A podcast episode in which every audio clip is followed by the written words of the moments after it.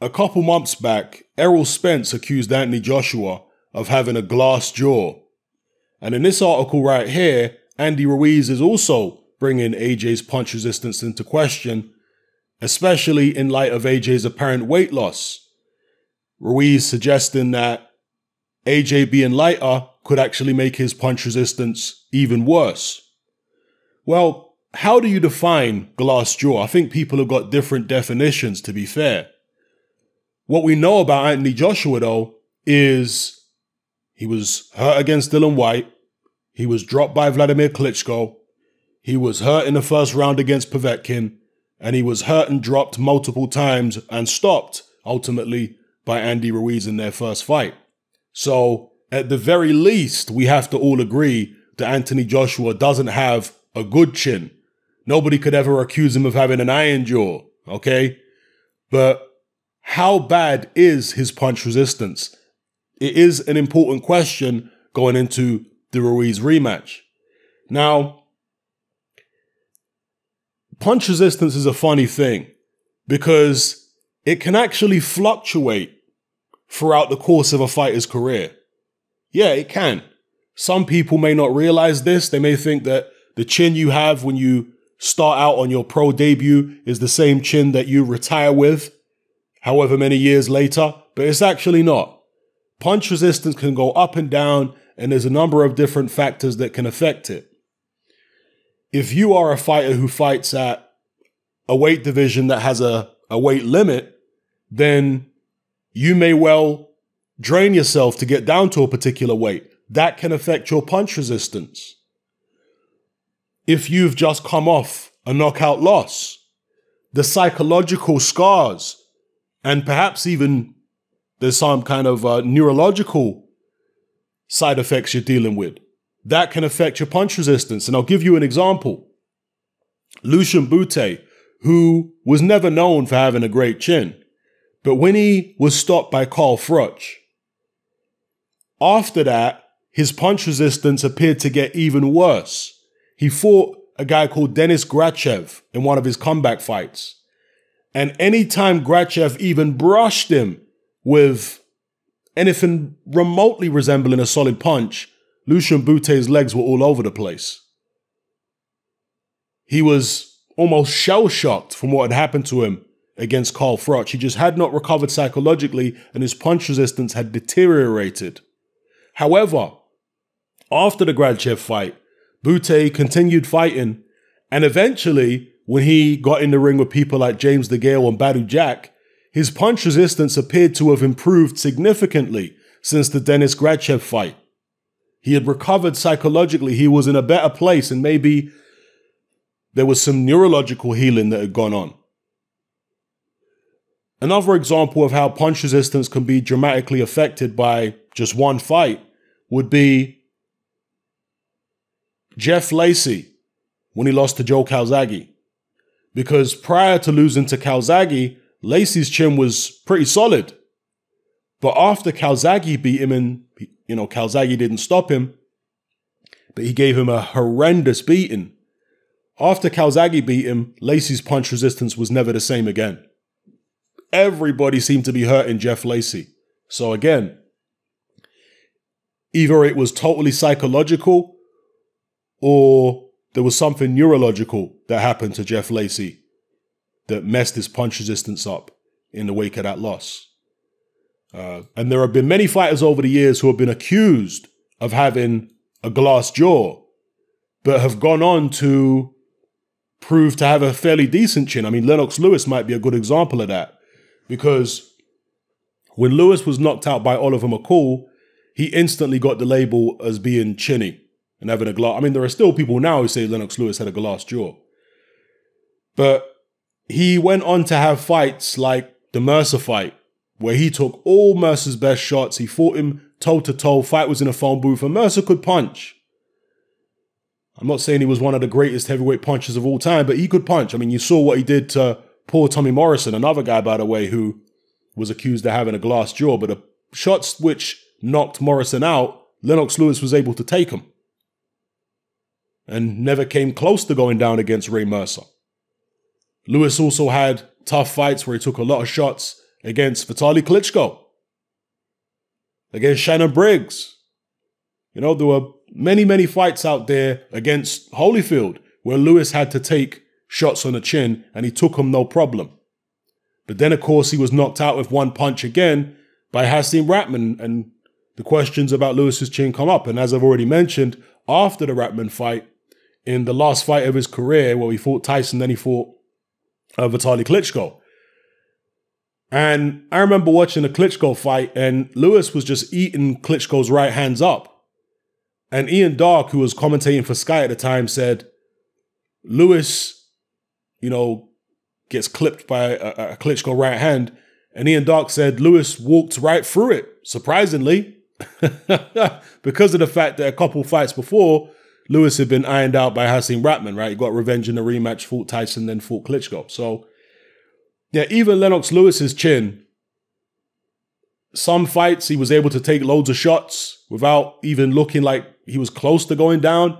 And in those fights with Rahman and McCall, one shot is all it took and he was out. You know, against McCall, first time he did get up, but he was in a terrible state. Vladimir Klitschko, same thing. He was always accused of having a weak chin.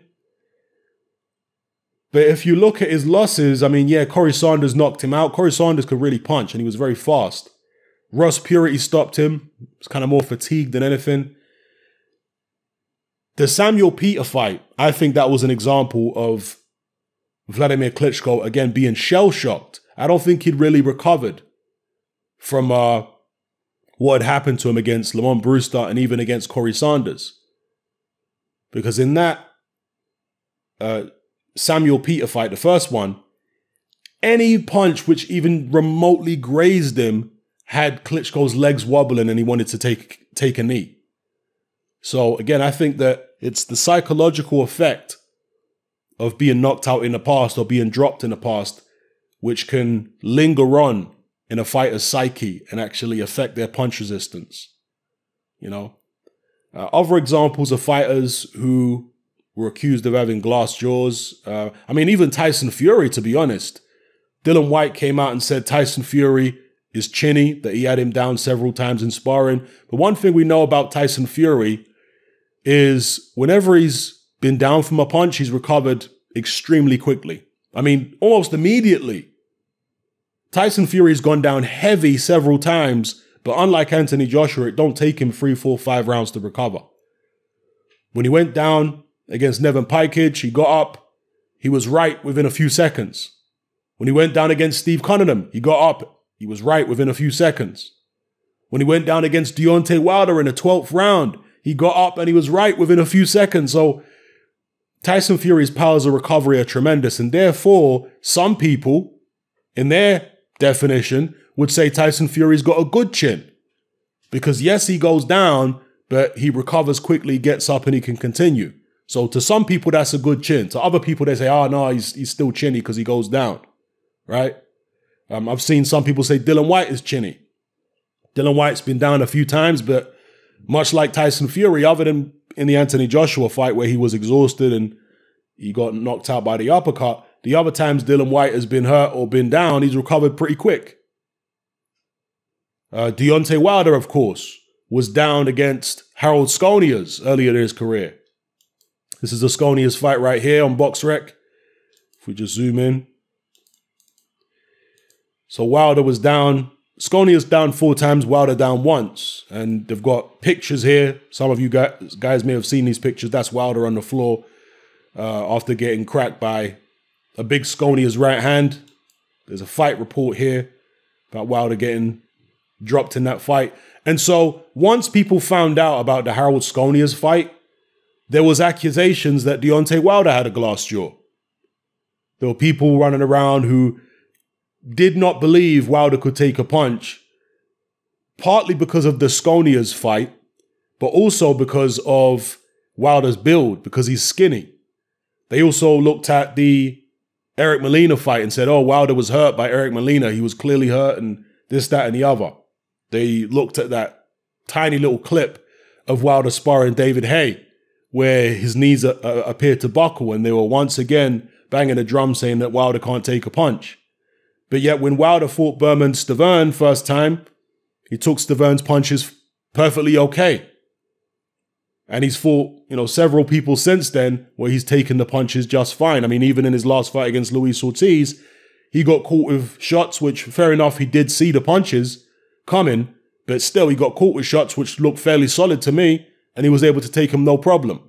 So has Deontay Wilder's punch resistance improved over the years? Maybe it has. Maybe he's just become accustomed to taking the shots in sparring, taking the shots with the little gloves in the ring, and his punch resistance has actually improved over the years. One thing I can tell you is that you're not going to turn a guy who has a legit glass jaw into somebody who has an iron jaw. That's impossible. But I, as I say, punch resistance can fluctuate throughout a fighter's career depending on various factors. You know, whether a fighter's weight drained, whether a fighter's in the right place psychologically, etc. Sometimes it might not even be a case where the fighter has been knocked out or stopped in his last fight or one of his recent fights. Sometimes a, a guy just might not be ready and switched on mentally to take punishment. You know, you have to be in a, a particular mind frame. You have to gear yourself up mentally to go in there and be taking hard shots with them little 10 ounce gloves on, which are, you know, very hard. So sometimes a fighter might be distracted outside the ring or, or whatever the case may be, and they'll get in the ring and, and they just can't take a shot as well as normal. The mind's just not on the job. So that's what I'll say about punch resistance. But as far as Anthony Joshua goes, there's more than enough evidence so far in his career to suggest that this guy doesn't have a great chin at the very least. And that Andy Ruiz will be able to hurt him in the rematch. AJ, in some of his interviews and whatnot, says he's been sparring hard to get himself used to being hit hard in the fight. And that's something David Haye said that Anthony Joshua would need to do. But you don't want to leave yourself neurologically damaged going into the ring. There were rumors of that first time around, right? With some people saying he had a concussion going into the fight. Uh, will it be the same this time around? Is, is he going to go into the fight with another concussion? This is one of the issues and one of the things people debate about hard sparring. Is why Tunde Ajayi says he's not particularly a fan of fighters having gym wars because you can get damaged before you go into the fight. But then again, you got David Haye on the other side of the argument saying no, you get used to the punishment. You get used to getting beaten up in the gym and you have to get yourself battle hard and ring hard and you have to get yourself into that mind state into the, and into that physical state when you're going into the ring so that when you get hit in the actual fight it's not a shock to you i guess people's bodies react in different ways you know and we'll see how anthony joshua's body reacts in this ruiz rematch because he will get hit and as i say however you want to class anthony joshua's chin because some people bring up the Klitschko fight and they say, well, he got up from the Klitschko shot, which was a tremendous punch, right? And also in the previous round, he took loads of Klitschko punches, left hooks, and all that kind of stuff. He took them just fine. And they use that as evidence to say that he doesn't have a glass jaw. Um, well, as I say, we've seen enough evidence to know for certain that AJ's vulnerable in terms of his punch resistance. He's been hurt far too many times for you to sit back and say he's got a good chin. No, he doesn't have a good chin. No, no, not at least not by my definition. He don't have a good chin. Um, he hasn't got the weakest chin I've ever seen on a heavyweight. That would be somebody like Michael Moorer or Herbie Hide. They had real, real weak chins at heavyweight. But and even Tommy Morrison had a real weak chin. But AJ's chin definitely ain't good. And Ruiz definitely has the power to hurt Anthony Joshua. We saw that first time around. And, and it's with Ruiz, see, some people are questioning Ruiz's power. Joseph Parker said that Andy Ruiz hit him harder than anybody else he's been in the ring with. That's what he said. And he was questioned about that, and the interviewer said, Well, he, are you saying he hits harder than AJ? And he said, Well, AJ never really caught me clean. So I don't know what AJ's power is really like, even though I went 12 rounds, he never really caught me properly. But of the fighters who have caught me properly, Ruiz hit harder than any of them. And remember, Joseph Parker has been in the ring with Ruiz twice. He fought him in the professional fight for the vacant WBO heavyweight title, and he also sparred Ruiz years previous. So, yeah, he said that Ruiz hit him harder than anybody. And it's Ruiz's hand speed combined with what power he does have, which is going to hurt you. It's not just the brute force of his punches, because I don't think he has the brute force behind his shots that maybe AJ has or Wilder or you know some of the other guys out there. He probably doesn't have that elite brute force power, but he has enough power clearly, and certainly enough to hurt AJ. Certainly enough to knock AJ out uh, with that hand speed. As they say, the old adage is the punch you don't see is the one that's going to hurt you. And Andy Ruiz against AJ in the first fight was able to land plenty of shots that AJ just couldn't see. So it's going to be intriguing. It's going to be fascinating. It's going to be uh, really a, a, litmus test, an acid test for Anthony Joshua's chin this fight. Because at some point he's going to get cracked. That's just that's going to happen. The only way that wouldn't happen is if he somehow managed to knock Andy Ruiz out. But if this fight goes rounds, as I'm expecting it to, because Andy Ruiz has got a good chin. I mean, that's someone who we can say has got a good chin. Because I've seen that guy get cracked with loads of big shots, not just in the AJ fight, but in other fights too. By big, big dudes hit this guy in the chin, and he's solid. So the fight is almost certainly going to go rounds. If it ends early, you would imagine it's going to be Ruiz knocking AJ out. Uh, but if AJ manages to stay away and whatever, the fight's going to go rounds. Eventually, he's going to get hit. And how he reacts is going to be absolutely crucial. And it's going to tell us a lot about AJ. Has he recovered psychologically from what happened in the first fight? Has his punch resistance improved? Has it deteriorated? Or is it just the same? You know, funny enough, when you look at that first fight with Ruiz, in the third round, that's the most hurt he was in the fight. Right? When he goes down first time from the left hook, he's seriously hurt. And the second time towards the end of the round, he's he's still in a in a daze. Ruiz puts some punches together and you know AJ is overwhelmed and he goes down. But the knockdowns that occur in was it round seven the fight ended in? it was round seven, wasn't it? the the two knockdowns that occur in that round are not as heavy. And AJ doesn't appear to be to be as badly hurt in those rounds. I mean, he was, he was still hurt, obviously, but he doesn't appear to be as badly hurt in those rounds, uh, in that round, as he was in uh, round three. So he did appear to recover to some extent, you know, perhaps not completely, but he was taking Ruiz's shots a bit better later in the fight. And that's another thing that can happen during the course of a fight. You can start getting used to a guy's power. You can become numb to a guy's power uh, during the course of a fight. So, I mean, a good example might be Marquez against Pacquiao in their first fight. Marquez was shell shocked in the first round. He was down multiple times. But as the fight progressed, he obviously adjusted to Pacquiao's style, started timing Pacquiao and counterpunching him. But he also got adjusted to Pacquiao's punching power and his speed. So he wasn't as shocked uh, when he got hit as he was in that first round. So you can, throughout the course of a fight, actually adjust to a guy's power to some extent. So, uh, I mean, obviously, there's levels of power, right? If you're fighting uh, a guy like Andy Ruiz, he's got that hand speed and whatnot, but I don't think he's got as much brute force in his punches as AJ or certainly not Wilder or somebody like that. So there's more chance of you adjusting to Ruiz's power maybe than adjusting to uh, somebody like Deontay Wilder's power. Can anybody adjust to Deontay Wilder's power? Deontay Wilder, as I've said, is one of the hardest punches I've ever seen in my life. I've been saying this for a long time. Um, and, and I know what I'm looking at when it comes to a puncher.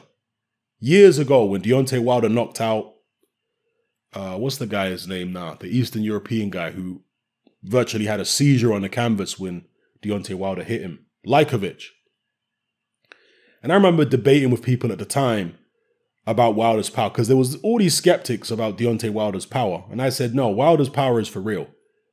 At that time, I wasn't saying that he's definitely going to go on to be, you know, a long reigning champion and the best in the division. No, I wasn't saying any of that, but I was saying his power is for real. I don't know about the rest of his game yet, but his punching power is absolutely world class. Because yeah, he was knocking out journeymen, but I've seen other top fighters fight many of those same journeymen, and they weren't starching them the way Wilder was. So yeah, his power is incredible. But is there anybody out there who can take his power? Because some of the greatest punchers of all time have eventually come up against somebody who they can't drop. somebody who just takes their shots and takes their shots and they can't do nothing with them. I mean, we've seen Deontay, I guess, in the first Stiverne. For, well, he did drop Stiverne. It wasn't called a knockdown. Um, he never dropped Johan Duhaupas. Duhaupas was able to take his shots. Uh, and maybe he'll come across somebody eventually who can just take his punches and keep coming at him. Maybe Jarrell Miller. We'll see. Anyway, maybe that's a subject for a different video. But for this video, punch resistance. Does AJ have a glass jaw? Uh, is it going to be an ongoing thing throughout his career? Will his punch resistance improve? Will it decline and deteriorate? Let me know what you guys think in the comment section below. Will he be able to take Andy? This is the most crucial thing. Will he be able to take Andy Ruiz's punches in this rematch? Because he will get hit. Anybody thinking AJ won't get hit, you're deluded. He's going to get hit. And, and I'm not just talking about by some speculative jabs or something. No, he's going to get hit with some power shots in this fight. Yeah. Will he be able to take them? Or will he find himself wobbled and on the canvas again? Drop your comments in the comment section below. Let me know how you feel. It's happening. I'm out. Join me on Patreon. I upload a minimum of two podcasts every single week covering a wide variety of controversial topics as well as live stream Q&A sessions. Take a look on screen right now at some of the podcasts I've produced so far. For just $3 a month, the equivalent of about £2 a month, you get access to all my new podcasts and my entire back catalogue of past podcasts, including my popular Confessions of a Nightclub Bouncer series. You can listen on your computer or on your smartphone or tablet by downloading the Patreon app from the Google Play Store or the App Store for free. The Patreon app also allows you to download each podcast in MP3. For less than the price of a cup of coffee, you get access to dozens of hours of exclusive content. It's easy to sign up, there's no contract, and you can cancel at any time. So come and join our community of free and critical thinkers by signing up with me here on Patreon today.